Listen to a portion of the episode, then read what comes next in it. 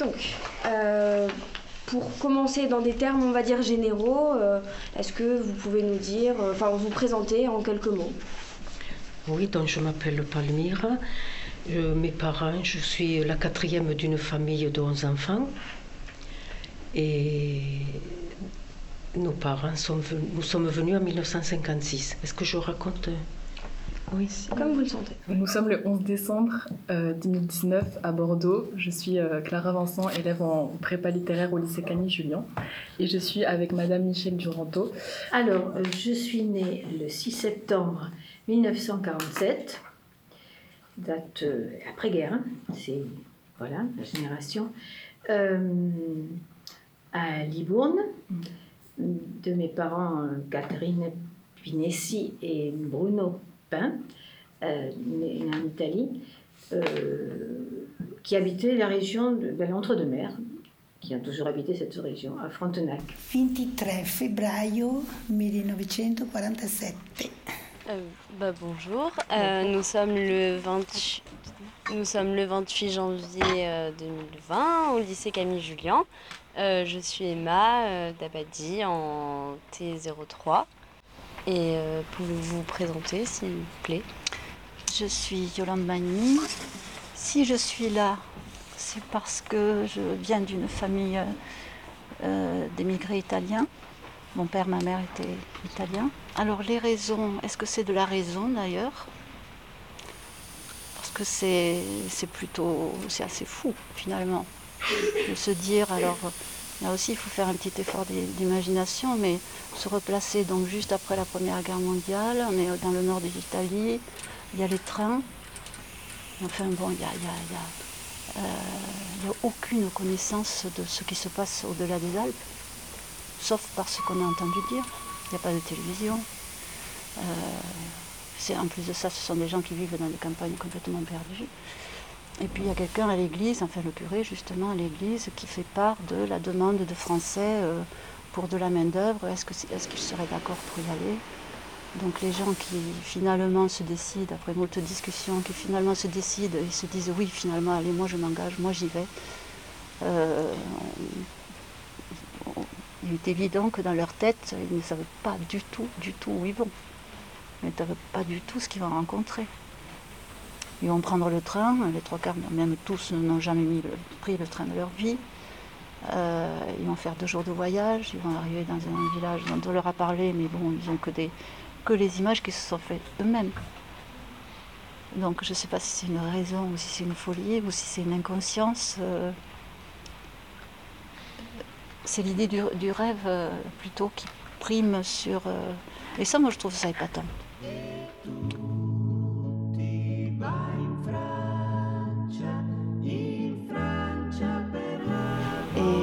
Et la raison, bon, mais c'est la, la, la, la misère,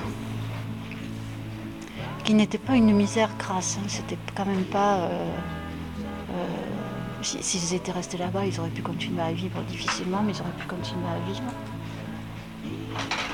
Donc c'était vraiment l'espoir qu'un petit miracle se passe, l'espoir de, de faire changer les choses. Et, et voilà. Anche, si diceva che nella regione di Marmande, nel sud-ouest della Francia, si faceva crescere i pomodori tanto grossi che non era possibile immaginarseli. È l'unica ragione per la quale siamo partiti. Beaucoup sont arrivés dans le Lot-et-Garonne, il y en a très peu qui sont arrivés en Gironde. Parce qu'ils étaient tous... Euh, vous, savez, vous connaissez l'histoire des, des émigrés en Lot-et-Garonne? On leur a... Alors, il manquait de main-d'œuvre. Là, vraiment, il manquait de main-d'œuvre. Donc, ils ont fait venir des étrangers, notamment des Italiens. Et quand il y a deux ou trois familles qui sont arrivées, il y en a eu plein. Et ils ont eu des aides. On leur a, on leur a donné des terres pour cultiver, parce que c'était des friches, pour remettre en valeur la région, qui était euh, désertifiée. Les gens étaient partis, il n'y avait plus rien à faire. Donc, euh, les... on ne vous en a pas parlé de ça? Non, on va vous en parler, vous allez voir, vous en parler. De ces émigrés italiens qui sont tous arrivés en Lot-et-Garonne, pratiquement. Gers, Lot-et-Garonne. Pourquoi la France? Ben, je pense que c'est à cause de ce monsieur. qu'il connaissait. Il avait un pied à terre, il avait quelqu'un. C'est plus sûr. Voilà, moi c'est ce qu'il m'a tout le temps dit. Et puis la France accueillait quand même, il hein, faut reconnaître. Mm. La France accueillait, elle les a accueillis, elle les a, elle les a fait venir, les Italiens, dans le Lot-et-Garonne. Donc elle les a accueillis, et bien même, parce qu'ils avaient un logement, ils avaient leur quartier, ils avaient des terres. Donc, euh, bon, mes parents, ça s'est passé dix euh, ans après, mais c'était quand même euh, la France. Il y avait, euh, il y avait quelque chose, hein. La France, ça a attiré. Prima di tutto, io ero giovane. È una questione che bisognerebbe domandare ai genitori. Ma un po' perché c'era poca terra e un po' per ragioni politiche. E poi era un'epoca che tutti parlavano di andare in Francia, come se andare in Francia fosse l'America e che insomma fosse la fortuna. Euh, est-ce qu'ils s'attendaient à, à quelque chose, euh, enfin à quoi ils s'attendaient en arrivant, enfin en venant en France, euh, et est-ce qu'ils connaissaient, est-ce qu'ils connaissaient certaines choses sur la France ou est-ce qu'ils avaient des attentes particulières? Non, ils s'attendaient à voir, de toute façon, à trouver des conditions meilleures que ceux qui vivaient. Ce qu'ils en savaient précisément, c'était par des, des, des connaissances sûrement, parce qu'il y avait déjà des Italiens installés ici, euh, qu'ils étaient déjà venus pour faire des travaux saisonniers, une fois, deux fois, trois fois, et repartis. Bon, c'est ce que je veux dire, une vie meilleure quand même, au niveau économique en tout cas. Et puis, euh, il allait être au moins menacé quand même, au point de vue régime politique. Donc vous nous avez dit que vous êtes parti en train. Oui. Est-ce que vous vous rappelez du trajet où vous êtes directement oui. arrivé en France? Est-ce que vous Oui, avez donc nous sommes partis, je ne me souviens pas de la gare centrale de Milan, mais nous sommes partis euh, donc de, de Milan et nous sommes arrivés le lendemain matin à Marmande. Et, euh, et donc le trajet en train, dont je me souviens très bien. Et alors, on s'est arrêté, le train s'est arrêté avant la frontière, un peu avant la frontière de Ventimiglia. Et il est resté arrêté pas mal de temps. Et alors là, une fois qu'il a redémarré, euh, avec ma sœur Elvira, nous étions dans le couloir, là, accoudés à la fenêtre. Ça, je m'en souviens bien. Et elle dit, parce qu'elle est, elle est très expansive, elle, elle dit, une fois que le train a passé, ça y est, nous sommes en France. Elle, elle dit « Oh là là, ciao Italia, eh, come mi trema il mio coricino di lasciare la nostra bella Italia. » Et ça, ça c'est resté ça. Mais, moi, moi, j'avais pas ce... Moi, j'étais très réservée, très timide. Et voilà, moi, j'étais là, bon, voilà, on partait en France, c'est tout. Mais elle, elle... qui est très expansive et tout, là, elle a dit ça. Alors, ce qui fait que il y avait ma sœur aînée, notre mère, on était toutes un peu émues. Il y avait beaucoup d'émotions, disons. Stavano con le loro valigie di cartone e i loro fagotti su un tratto di spiaggia pietrosa, riparata da colline, regella e licata. Vi erano arrivati all'imbrunire ed erano partiti all'alba dai loro paesi. Paesi interni, lontani dal mare, aggrumati nell'arida plaga del feudo. Qualcuno di loro era la prima volta che vedeva il mare e sgomentava il pensiero di dover attraversarlo tutto, da quella deserta spiaggia della Sicilia di notte ad un'altra deserta spiaggia dell'America pure di notte. La mia terra, addio alla mia casa, addio a tutto quello che lascio laggiù. O tornerò presto, o tornerò mai, soltanto I ricordi io porto con me. Le voyage a duré combien de temps? Alors je crois qu'il a duré, duré douze jours. douze jours mmh. douze jours.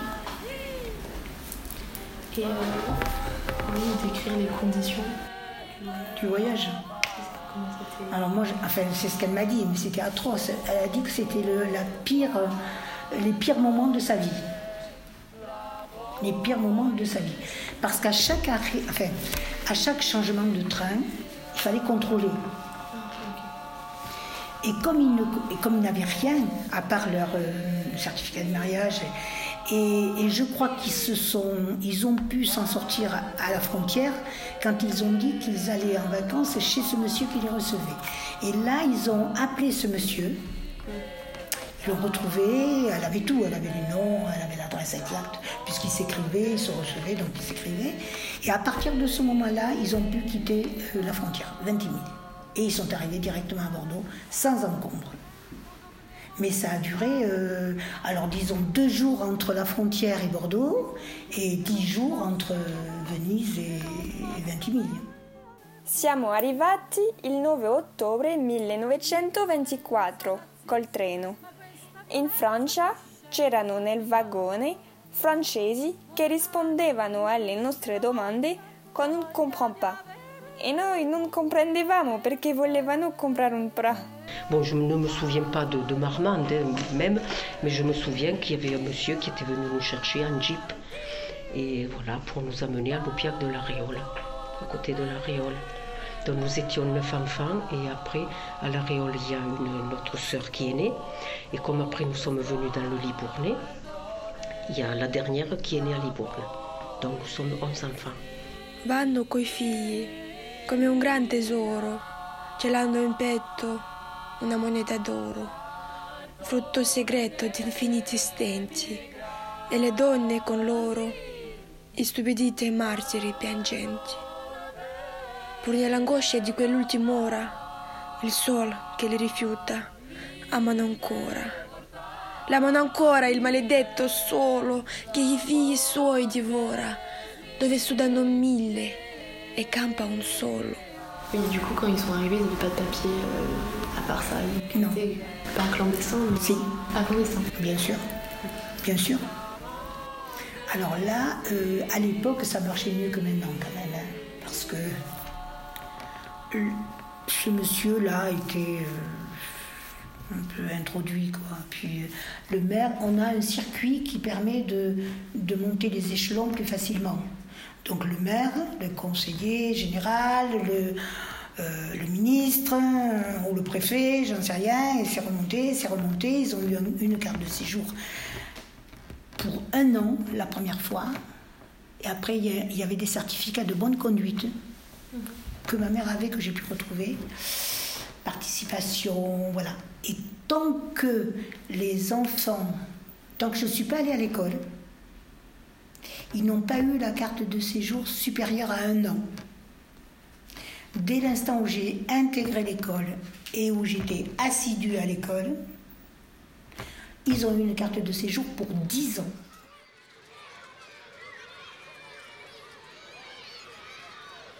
Vous, vous avez appris comment le français à l'école ? Alors, donc nous sommes arrivés au mois de mai, au premier octobre, nous sommes allés à l'école. Et bien, il a fallu se débrouiller. Il n'y avait personne pour nous aider. Et à part nos deux sœurs aînées, qui elles donc connaissaient un petit peu la langue, et puis l'institutrice, moi je sais que quand j'étais au C E deux, l'institutrice me faisait lire à l'école, en classe, donc elle me, elle me, je répétais. Elle me disait, bon, le plus difficile restait à venir, bon, ben, le plus difficile restait à venir, je ne savais pas ce que ça voulait dire. Et ce que je me souviens, que le livre, je connaissais par cœur le livre de lecture. Alors des fois je dis, est-ce que c'est une méthode globale ? c'est, c'est, vous voyez, c'est, voilà. Et il a fallu, mais, petit à, entre ce que l'on apprenait en classe et que, qu'on essayait d'écrire tant bien que mal, mais, petit à petit. Et je me souviens qu'en décembre, on disait, oh bête, ça fait trois mois que nous allons à l'école, nous parlons français. Voilà, mais avec un fort accent. Siamo arrivati qui la settimana di Pasqua. C'era la vacanza di Pasqua e dopo mi hanno messo a scuola all'anno, dopo le vacanze. Ero solo come italiano e allora la maestra voleva sapere cosa facevo là in Italia a scuola. Mi faceva recitare delle poesie in italiano. Evidentemente, nessuno capiva niente, insomma. Et donc, on, ils se moquaient de nous. Quand nous avons commencé à parler français, ils se moquaient de notre accent. Ils nous disaient, ouais, vous êtes des macaronis, vous venez manger le pain des Français. Et je disais à ma soeur, je dis, mais pourquoi ils disent ça? Pourquoi on mange le pain des Français? Moi, je ne comprenais pas. Alors, quand on rentrait à la maison, je disais, je disais à notre mère et tout, mais quand même, papa travaille avec, en plus, avec nos soeurs et tout. Ils travaillent tous les trois. On ne vient pas leur, leur prendre leur pain. Pourquoi ils nous disent ça? Et voilà, alors bon, dix ans, huit ans, euh, six ans et cinq ans et demi. Et on, était, on était complètement... Euh, Et ça, ça, ça n'a pas été très... Et quand l'instituteur nous interrogeait, comme nous avions l'accent, bien sûr, et euh, quand il nous interrogeait, il nous, il nous imitait. C'est très bien, tu as très bien répondu. Tu as... Il nous imitait en roulant les airs, comme nous et tout. Toute la classe riait. Et alors là, moi, alors là, moi je, je crois que c'était... E in ottobre, dopo le vacanze, eravamo diciannove italiani, o ventidue piuttosto. Per diciannove francesi, perché sono arrivati in massa in quel tempo lì, e allora la maestra non sapeva più come fare, perché invece ad essere noi ad imparare il francese, era noi ai francesi che imparavamo. Dicevamo, stupido, stai fermo. Et donc euh, l'école après, les charabia charabia pendant quatre ans. Très dur d'apprendre le français. Très dur. Et en plus, on, on subit aussi, cette, euh, à cette époque-là aussi, hein, euh, les Italiens macaroni, quoi, qui viennent manger le pain des Français. Ça, c'est sûr. Hein. Et, euh, et quelque part, euh, c'est les enfants qui trinquent, hein, parce qu'ils n'ont pas le courage de le dire aux adultes. Donc, c'est l'enfant qui trinque tout le temps. Et donc, au niveau de, de l'intégration, Euh, avec les autres, parce que vous parliez que vous restiez beaucoup euh, dans votre village, mais au niveau de, des autres, euh, à partir du moment où vous êtes rentrée euh, au collège, euh, vos études. Donc, mais euh, voilà, mais l'intégration elle est faite par les études. Euh, évidemment, au lycée, j'étais interne, donc je pouvais avoir la vie que je, que je voulais. Finalement, pour moi, l'internat c'était la liberté. Et euh, mais j'étais encore mineure, donc ça veut dire que tous les week-ends, il fallait rentrer à la maison. Donc l'intégration, elle s'est faite, oui, au lycée, euh, par, par, par les échanges avec les autres, euh, et cetera. Mais euh, la place prise dans la société française de façon plus évidente, voilà, c'est par, le, c'est par le, le, les études. Donc très vite, j'ai passé le concours pour être... Euh, on dit professeur des écoles maintenant, le concours de l'école normale, comment on dit aujourd'hui, l'E F M, enfin le P, oui. Euh, voilà, puis après, du fait d'avoir un métier en plus, enseigner la langue française, enseigner la lecture, d'enseigner tout ça, c'était, c'était une place valorisante à l'époque. Donc l'intégration, elle se fait par, le, par, le, par l'école, mais... Ça, c'est... c'est sûr et certain pour moi.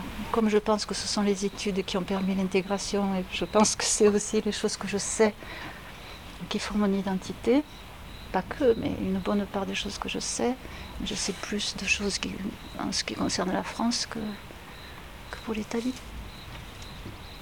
Euh, mon père remplissait euh, le frigo, si on peut dire, parce qu'il n'y en avait pas.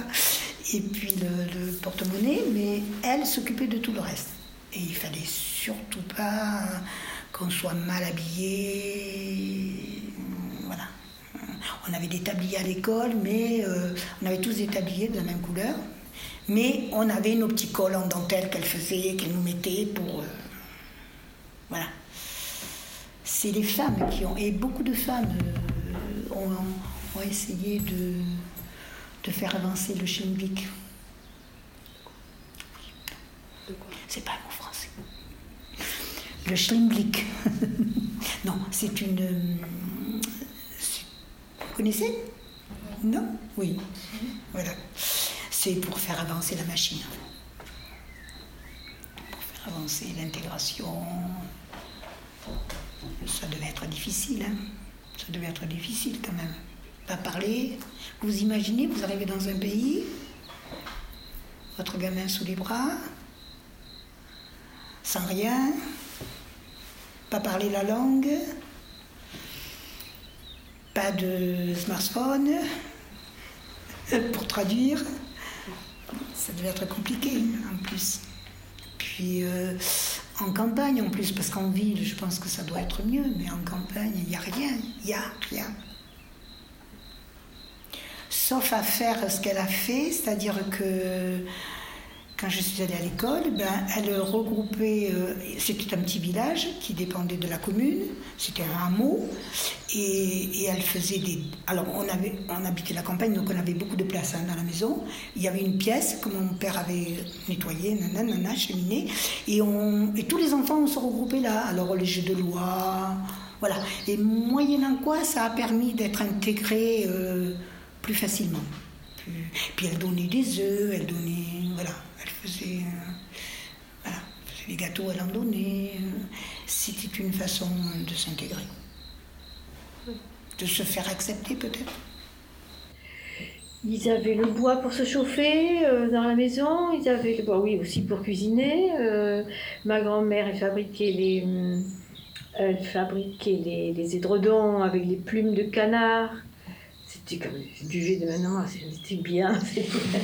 Fabriquer les matelas avec des feuilles de maïs séchées. Euh, il se faisait tout. Et mon grand-père fabriquait des chaises. Euh, ils avaient tout ce qu'il fallait. Enfin, je ne dis pas que c'était opulence, hein, parce que à cette époque, il y avait peut-être des gens qui avaient euh, des salles de bain en ville, ou des gens riches, mais, mais dans les campagnes, euh, ils ne vivaient pas trop mal.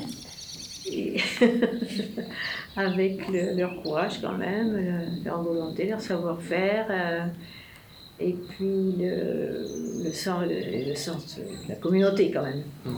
Oui, parce que ça, euh, euh, il y avait quand même des veillées les uns chez les autres, euh, partager des moments, des moments de fête, de, de fête, oui, familiales et même euh, amicales, quoi.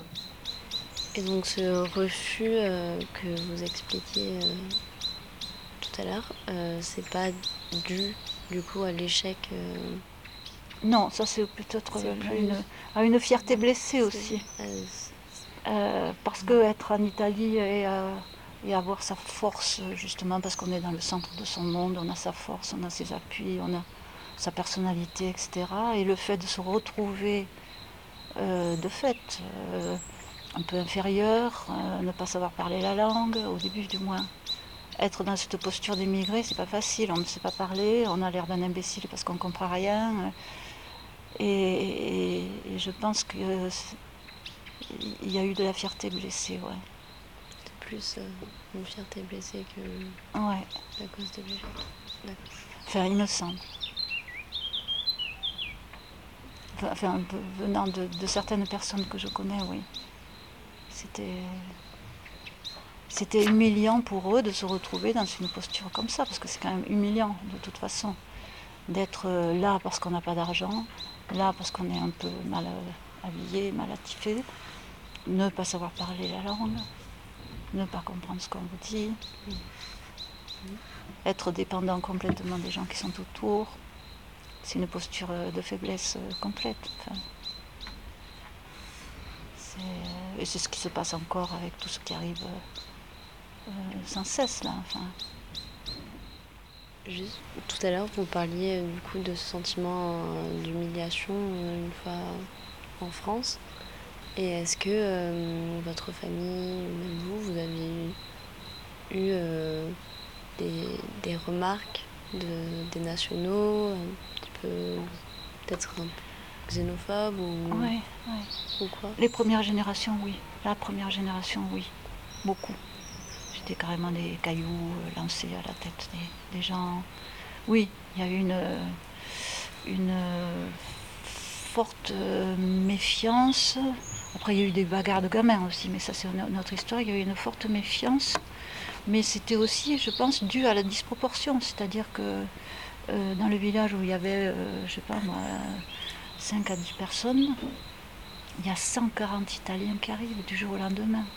Donc il euh, y, a, y, a, y a une peur, il y a un rejet. Ensuite, euh, ces Italiens-là arrivent de l'Italie fasciste, donc certains savent euh, ou ont un certain avis sur Mulsolini, donc ça aide pas vraiment non plus. Euh, et puis il y a la rengaine, c'est que euh, qu'est-ce que c'est ces étrangers qui viennent mangiare notre pain, enfin. È brutto chiamare gli stranieri vous comprà? O è anche un po' affettuoso? Sono troppi, non sappiamo come sistemarli. Ma non si potrebbe anche tentare di conciliare una regola giusta con un comportamento umano? Proprio noi, che mandavamo in giro i nostri compatrioti col passaporto rosso, ammucchiati sui piroscafi che li portavano. In ogni senso, in terre assai lontane. Quante offese i piccoli siciliani e i piccoli napoletani, sbarcati con la valigia di fibra e il bottiglione dell'olio a Ellis Island, avevano sopportato. Li chiamavano testa di brillantina, Deigo, che vuol dire uno che viene dall'Italia, o macaroni, che non ha bisogno di spiegazioni. Et les relations que vos parents avaient avec les Français? Moi, j'ai l'impression qu'ils ont eu plutôt de bonnes relations. Plutôt de bonnes relations. Alors, ça ne veut pas dire que... Euh, ils, ils étaient quand même beaucoup entre eux. Parce que moi, je me suis rendu compte que euh, parmi leurs amis, et cetera, il y avait beaucoup d'Italiens. Mais il y avait aussi des Français avec qui il y avait de bonnes relations, hein, euh, avec qui ça se passait bien aussi. Après, ceux avec qui ça se passe mal, on les évite. Point final. Pouf, oui. C'est euh... Parce que du coup, vous avez, enfin, peut-être pas vous, mais vos parents n'ont jamais eu une manifestation de racisme ou quoi que ce soit? Bon, si, quelquefois, des petites choses, mais euh, comme je vous ai dit, hein, s'entendre traiter de macaroni, ou ouais. S'entendre dire euh, « vous venez manger le pain des Français ». Bon. Ouais. Bah, mes parents euh, ont essayé de fermer les oreilles devant ce genre de, de situation, et puis c'est tout, quoi. C'est là, oui, à partir du, du collège, très bien.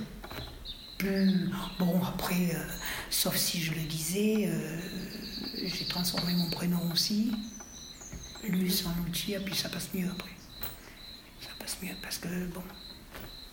Non, on ne peut pas la garder, sa fierté, on ne peut pas. Même quand on est première en français, je, je me suis écrasée royalement. On ne peut pas la garder parce que euh, la culture ne nous permet pas de la garder. Il y a encore, euh, alors quarante-sept, euh, quarante-sept, euh, cinquante-quatre, donc euh, cinquante-quatre dans les années euh, cinquante-sept, cinquante-huit, hein, c'était encore euh, à bien vu. Hein.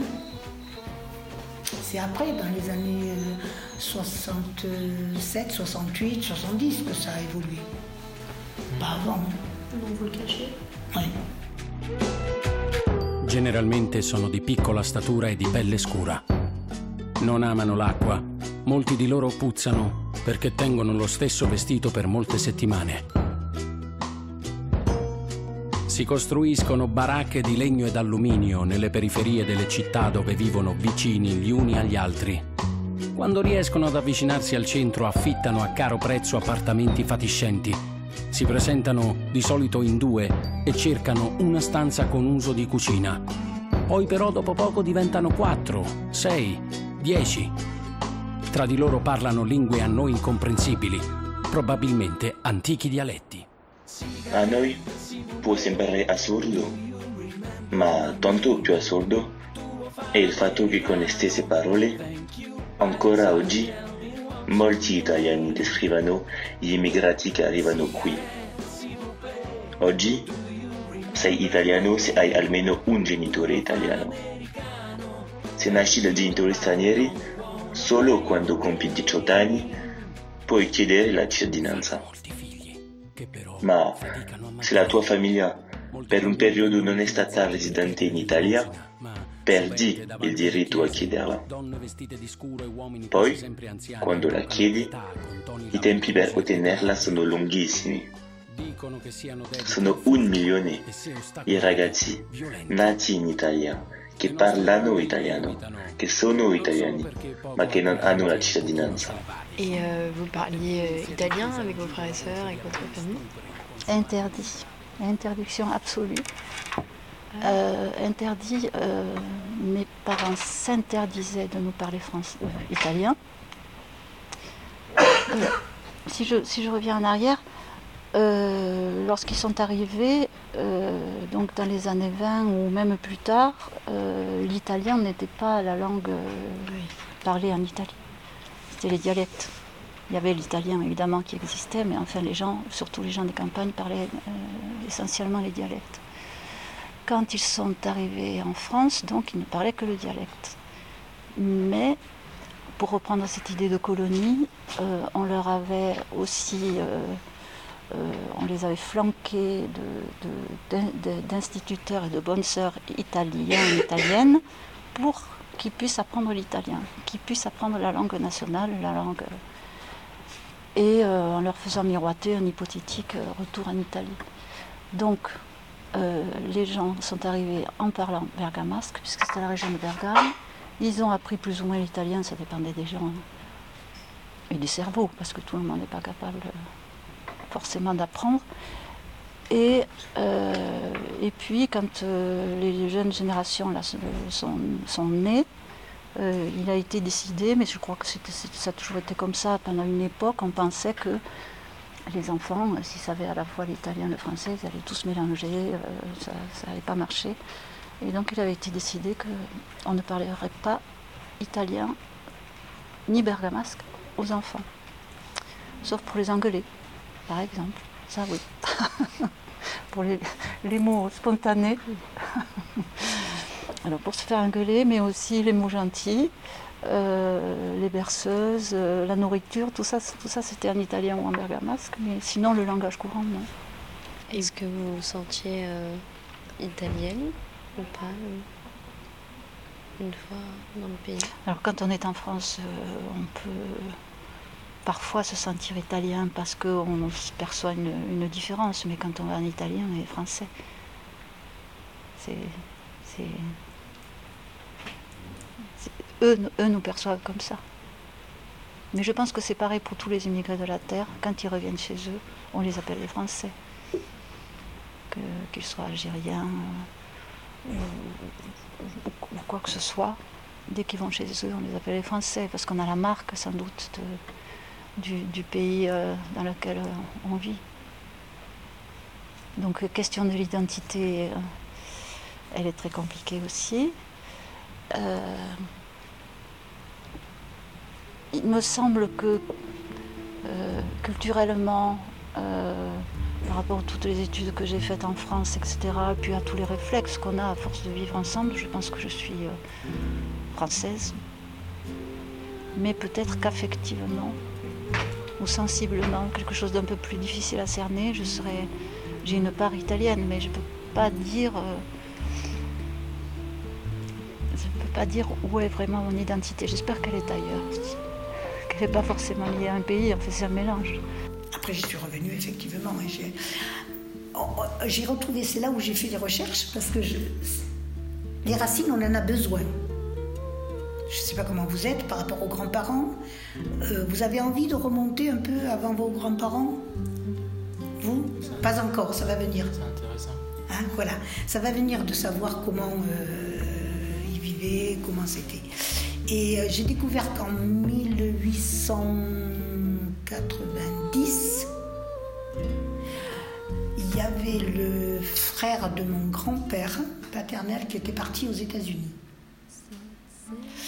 et qui et il avait un fils qui a donné naissance, c'est comme ça que je l'ai retrouvé, avec une actrice de cinéma qui s'appelait Marisa Pavan. Et, c'est, et puisque je suis Pavon, c'est pas un nom italien en fait, Pavon, c'est mon père qui s'appelait comme ça, mon grand-père aussi. Et c'était difficile pour retrouver, puisqu'il n'y avait pas de papier, il y avait un... Et c'est grâce à elle que j'ai pu retrouver un peu, remonter. Comme quoi? Comme quoi? Io son dicembre, vecchietto, vecchietto, l'ultimo figlio dell'anno che muore. Ma quando nasce Gesù benedetto, Re con il mondo la pace e l'amore, porto col ceppo girando i cammini dei belli regali ai bambini piccini. Et alors là, pour dire qu'il s'est mis à nous, à nous raconter, à nous, nous, à nous, comment dire, à réciter des poèmes qu'il avait appris à l'école en Italie, que nous n'avions jamais, qui nous avait jamais récités. Il s'en rappelait, ça lui revenait. Ça lui revenait. Un jour, nous, avec mon mari, nous sommes allés le voir à la maison de retraite. Et puis tout d'un coup, bon, et voilà, il commence à raconter. Tu sais, Palmira, quand, quand j'allais à l'école, tu sais, quand j'allais à l'école, alors ceci, cela, bon. Et puis tout d'un coup, le voilà, il se met à raconter tous les mois. Il, alors, les mois donc, de l'année, euh, janvier ceci, février, alors euh, par exemple les mois d'hiver, euh, brumeux, nanana, les mois d'été quand il y a les moissons, enfin je l'ai à la maison là, le poème, tout ça. Et euh, je lui dis, mais papa, j'ai dit, tu ne l'as jamais raconté ça.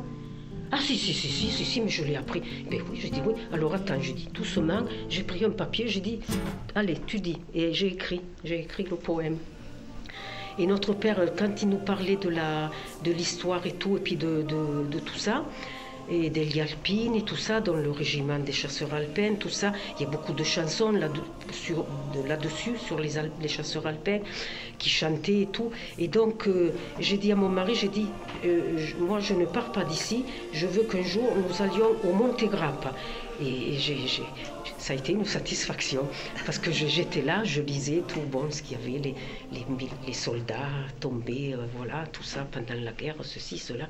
Et donc, tout ce que notre père nous racontait, ben, je l'ai vu. Et quand je suis revenue, j'ai dit, papa, j'ai dit, nous sommes allés au Monte Grappa. Ah, et alors, eh bien, alors, voilà, alors, et nous voilà repartis à parler. Donc, c'est, c'est, c'est toutes ces choses-là qui font que... Tous ces échanges-là, ça, il y a beaucoup de choses de, qui, qui restent, quoi, de, de, de, de leur... Euh...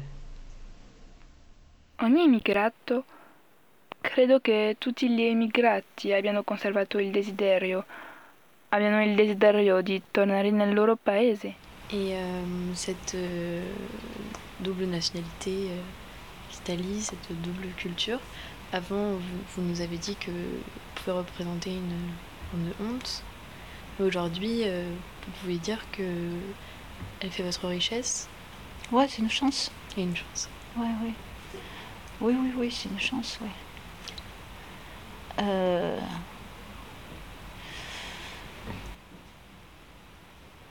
C'est une chance, c'est, c'est, euh... enfin, c'est beau l'Italie. Chaque fois que j'y vais, chaque fois que j'y vais je, je, je trouve que c'est le plus beau pays du monde. Mais bon, je, je, je, j'exagère. La France aussi, c'est très beau. Mais, euh, mais je, je, je, je, je, en discutant avec les gens à propos de l'Italie, souvent les gens disent qu'il ne leur faut pas beaucoup de temps pour se sentir chez eux. C'est un pays qui crée... Euh, je ne sais pas si ça tient à l'urbanisme, à la configuration des choses, mais euh, on n'a pas de mal à, à se sentir chez soi. Et donc quand on a en plus cette culture-là, c'est sûr que euh, c'est un vrai plaisir pour moi chaque fois de, d'y aller. Ouais. J'étais allée uniquement pour, euh, pour rencontrer mes oncles et tantes. D'accord. Il y en a encore d'ailleurs qui y vivent. Euh, voilà, ça n'a pas le... Ça, je ne sais pas la, la, comment dire, l'intérêt, l'attrait pour, ce, pour ces lieux comme... Euh, pour l'Italie, pourtant je, je n'ai pas connu euh, avant, mais bon, c'est autre chose. C'est plutôt l'Italie, c'est le berceau, carrément, le berceau de, de la famille. Et vous avez tout de suite senti des liens familiaux quand vous avez rencontré votre famille, euh, quand vous êtes allé en Italie ? euh, Oui, parce que c'est leur façon de... En l'occurrence, cette famille-là, c'est leur... ils sont tellement... Euh... extraverti, on dit ça maintenant, mais c'est tellement ouvert, tellement gai, tellement triste, enfin, ils, ils dégagent tellement leurs émotions. Euh, bon, là, ils étaient plutôt contents, mais enfin, euh, c'est cette face, puis cette, cet accueil, cette ouverture, tout de suite, on est, c'est chaleureux, c'est, alors, euh, c'est, c'est ça qui est plaisant. c'est voilà cette façon de recevoir. Euh,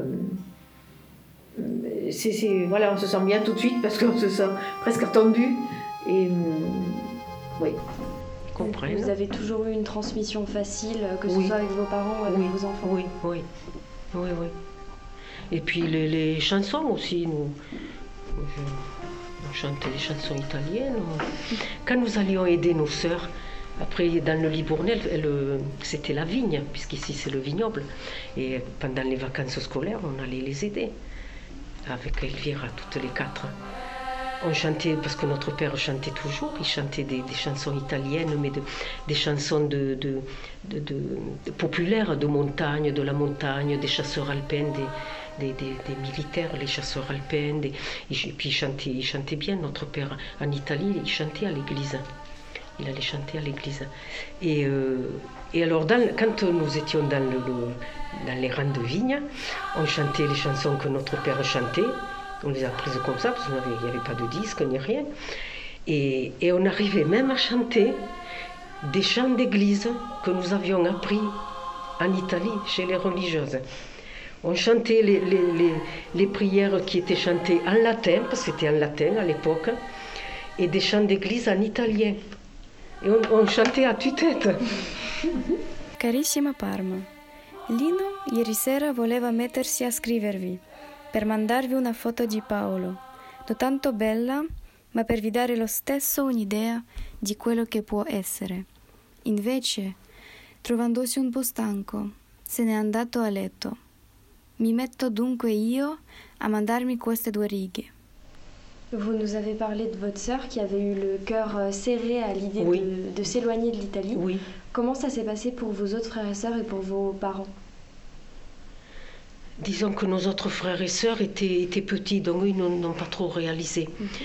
C'est notre sœur aînée, qui elle avait quinze ans, et elle, elle, a, dit, elle a encore dit là dernièrement, si j'avais pu rester, moi je ne serais jamais partie d'Italie. Mais elle était mineure, elle était obligée de suivre. Elle aurait été majeure, elle ne serait pas partie. C'est ce qu'elle nous a dit. Et nos autres frères et sœurs étaient beaucoup plus jeunes. Ils, ils ne se souviennent pas de, de l'Italie, ils ne se souviennent pas tellement. Ils étaient... Ils étaient trop petits. Oui. Puis notre sœur Valéria, qui est venue en dix-neuf cent cinquante-quatre avec notre oncle, elle, elle est, il était venu en Italie pour voir sa famille. Et il a dit à mes parents, euh, si vous voulez, pour vous soulager un peu, j'en amène un ou deux, comme ça, on attend, comme ça, ça vous... Puis euh, une prochaine fois, on les ramènera. Donc il était parti avec notre sœur qui avait quatre ans et demi. Comme nous sommes venus en France en cinquante-six, elle n'a pas de souvenirs non plus. Nous sommes les quatre aînés à être allés à l'école et qui avons le plus de souvenirs. Et vous, est-ce que si vous aviez pu choisir, vous auriez préféré rester en Italie comme votre sœur ou vous êtes quand même contente d'avoir été en France ? Disons que si j'avais été plus âgée, et étant donné la vie que nous avions là-bas, qui n'était quand même, nous n'étions pas malheureux, si j'avais été majeure, je pense que je serais restée. C'est, ce n'est pas que nous, n'avons, nous, avons, nous avons bien vécu en France, mais bon... Euh, pareil, ora vi lascio perché è tardi e devo preparare da mangiare a Lino che arriverà presto. Tutti i giorni vuole la sua minestra con pasta fresca che mi arrangio a fare io. Mi reclama sempre la rusumada sua in poco zucchero e devo tenerlo per il bambino. Scrivete presto. Intanto vi mando a tutti tanti saluti cari. Baci ai bambini. Maria. Du coup,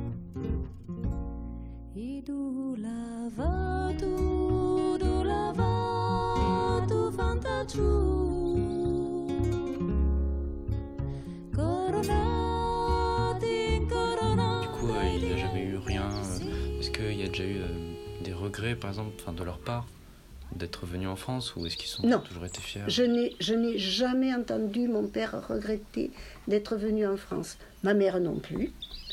Euh, ils ont vécu toute leur vie en France. Je pense qu'ils n'auraient pas été en mesure de repartir vivre en Italie. Ouais. Parce que vraiment, la France était leur pays d'adoption. mais euh, ils, étaient, ils étaient très attachés à la France. Et mon père, qui a fait la guerre donc aux côtés de la France, qui a été prisonnier pendant cinq ans, je ne l'ai jamais entendu regretter de s'être fait naturaliser. Jamais. Et euh, vous avez dit tout à l'heure que votre mère, quand elle est partie les premières fois, euh, oui. ramenait vos frères et sœurs et tout ça, elle, quand elle est revenue, elle ne trouvait pas ça du tout euh, attirant. Euh, la France, elle, elle oui. voit comment ils vivaient et mmh, tout ça. Mmh. Est-ce que euh, une fois en France, elle n'a pas voulu re-rentrer du coup ? Si, oui. Alors ça, quand... Euh... Quand ils ont vu que nos, nos, nos deux sœurs aînées ont été obligées de travailler dans la terre, tout ça, ils ont dit, bon, ben, euh, on va, on va repartir en Italie. Sauf qu'ils n'avaient pas les moyens financiers de repayer un déménagement. Au bout d'un an, ils voulaient repartir. S'ils avaient eu les moyens financiers, nous serions repartis.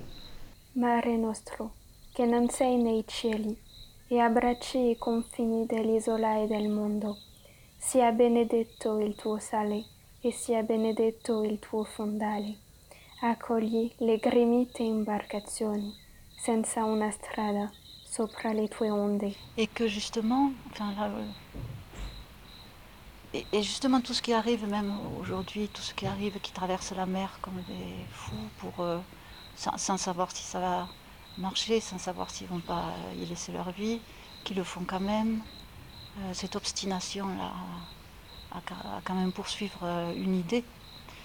Euh, on, nous-mêmes, on a quand même assez souvent tendance à, à les voir comme une, une sorte de, de masse. On voit des gens, on voit des gens qui font ça, on les voit tomber dans l'eau, on les voit dans les barques. Et on, on a tendance à oublier que ce sont des individus, que ce sont des personnes. Et ça, dans, la, dans, la, dans cette histoire-là, dans ce... Le projet de livre, c'était vraiment ça aussi que j'avais envie de faire, c'est-à-dire de passer de la masse à l'individu pour dire, bon, il y a les immigrés italiens, comme si c'était une grosse, une grosse flèche qui partait du nord de l'Italie, en courbe vers le Gers, comme ça. Mais qu'il y avait une masse, mais que dans cette masse, il y avait des individus et que c'était important de, de leur donner la parole. De leur, de leur donner une voix, parce qu'ils n'ont pas de visage, ils n'ont pas de voix. Mare nostro, che non sei nei cieli. All'alba sei il colore del frumento, al tramonto dell'uva di vendemmia. Custodisci le vite, le visite, cadute come foglie sul viale, fai d'autunno per loro, da carezza, da abbraccio, da bacio in fronte di padre e di madre. Prima di partire. Et vous voyez tout ça, là, tout ce qui se fait, avec mes sœurs, et bien nous, nous sommes très heureuses de ça parce que ça nous permet de, je sais pas, est-ce que c'est une façon de s'extérioriser, de, de, parce que c'est la première fois que on a raconté aux collègues comme ça, mais pas comme ça en détail. On ne raconte pas tout ça, parce que même des collègues, si on disait à l'école, nous avons été mal accueillis, euh, oh mais oui, mais non, mais bon, c'est des, tu te fais des idées, c'était comme ça, alors bon, tout ça, après, on ne le racontait pas. Donc on racontait un peu notre vie, ou, ou des recettes de cuisine, ou des, ou des chansons italiennes, ou comme ça. Ça. Avec les collègues, c'était comme ça, mais on sentait qu'on ne pouvait pas aller très loin, on ne pouvait pas raconter tout, tout ça. Alors que là, depuis euh, au mois de mai à Créon et là maintenant, euh, ça permet de, pour moi, je, ça nous permet de nous extérioriser, de, de, de, de, de c'est, c'est, c'est, je sais pas, ça, je suis contente de raconter, même que je suis très émue, très, je suis très, euh, mais bon, euh, ça, et je suis sûre que si mes sœurs pouvaient être présentes, elles, elles seraient aussi, aussi contente que moi, hein, et, et aussi fière de, de, de le raconter. Hein. Et mon père, lui, ne parlait pas. Il s'est mis à parler euh, à quatre-vingt-dix ans. Et parce que je, je, il suffisait que je lui pose des questions, mais comme je n'osais pas, parce que j'étais un peu intimidée, et cetera, je n'ai jamais osé poser des questions. Et le jour où je, je fais une liste sur un papier, comme ça, je suis allée le voir avec un magnétophone et puis on a commencé à parler à quatorze heures. À dix-neuf heures, on y était encore. je, je, je souffrais, j'arrivais même plus à, à, à prendre des notes tellement qu'il m'en, qu'il m'en disait, qu'il m'en disait, qu'il m'en disait, qu'il m'en disait. comme si ça avait été d'un coup une, un barrage qui se défaisait. Et puis j'ai du plaisir à... Je suis fière, quoi. J'en suis fière et je, et je rends... Et je rends hommage, ça me, ça me touche beaucoup de pouvoir parler de tout ce qu'ont fait nos, nos parents, nos grands-parents, tout ce qu'ils ont fait de beau. Parce que franchement, euh, partir de là et arriver là où ils sont, regarde pas là où on en est maintenant, euh, trois générations après, euh, je, je suis fière d'eux. Et puis, euh, voilà, j'ai, j'ai envie de les honorer. J'ai envie de les honorer. C'est une, une petite façon de le faire, mais bon. Au moins, euh, une belle façon. Si, si c'était là, je serais content. Je pense, malgré tout. Oui, oui. Oui, voilà. Et j'ai une nièce qui, quand il venait la voir, il, il lui faisait raconter l'épisode de guerre qu'elle a raconté maintes fois, qu'il a enregistré. Euh, Mamie, il faudra faire quelque chose. Euh, oui, oui. Bon, alors. Euh, Et eux aussi tiennent à garder, euh, tiennent à garder des souvenirs. Euh, et puis on leur laissera tout ça. Après, euh, c'est vrai qu'avec le temps, les intérêts peut-être vont s'estomper, mais bon, ce sera fait. Il y aura toujours ça de fait. C'est pour ça que ça servira pour l'histoire générale de l'émigration. Ah bah oui, bien sûr. C'est un détail peut-être, mais enfin, euh, euh, là, euh, j'ai, euh, pour ma part, bon, j'ai, j'ai entendu d'autres, d'autres histoires, hein, mais euh, je trouve que c'est une intégration réussie. Vieni via con me, avec les témoignages de Michèle Duranteau, Luce Lobre, Yolande Magni, Palmira Pedrazzini et Danielle Rabillard. Réalisation, Karina Ketz. Compagnie Intérieur Nuit. Un projet mené par Carola Jacques et Chrystel Donati avec les élèves du lycée Camille Jullian de Bordeaux dans le cadre du programme académique Mémoire de l'immigration. Ce projet a pu être réalisé grâce à l'action de Johan Hiriart et Emmanuel Dubois, du RAMI, et le soutien de la D R A C et de la région Nouvelle-Aquitaine. Remerciements à Lise Fradon, Marlène Mercier, Laura Brizzi, Marco Tucinardi, ainsi que Giovanna Marini et Anna Andreotti pour leurs conseils avisés. Agli alunni d'italiano del nostro liceo, un caloroso grazie. Lo spettacolo d'arte varia, io uno innamorato di te. Yeah, it's wonderful, it's wonderful, it's wonderful. Good luck, my baby, it's wonderful, it's wonderful, it's wonderful. I dream of you, chips, chips, chips.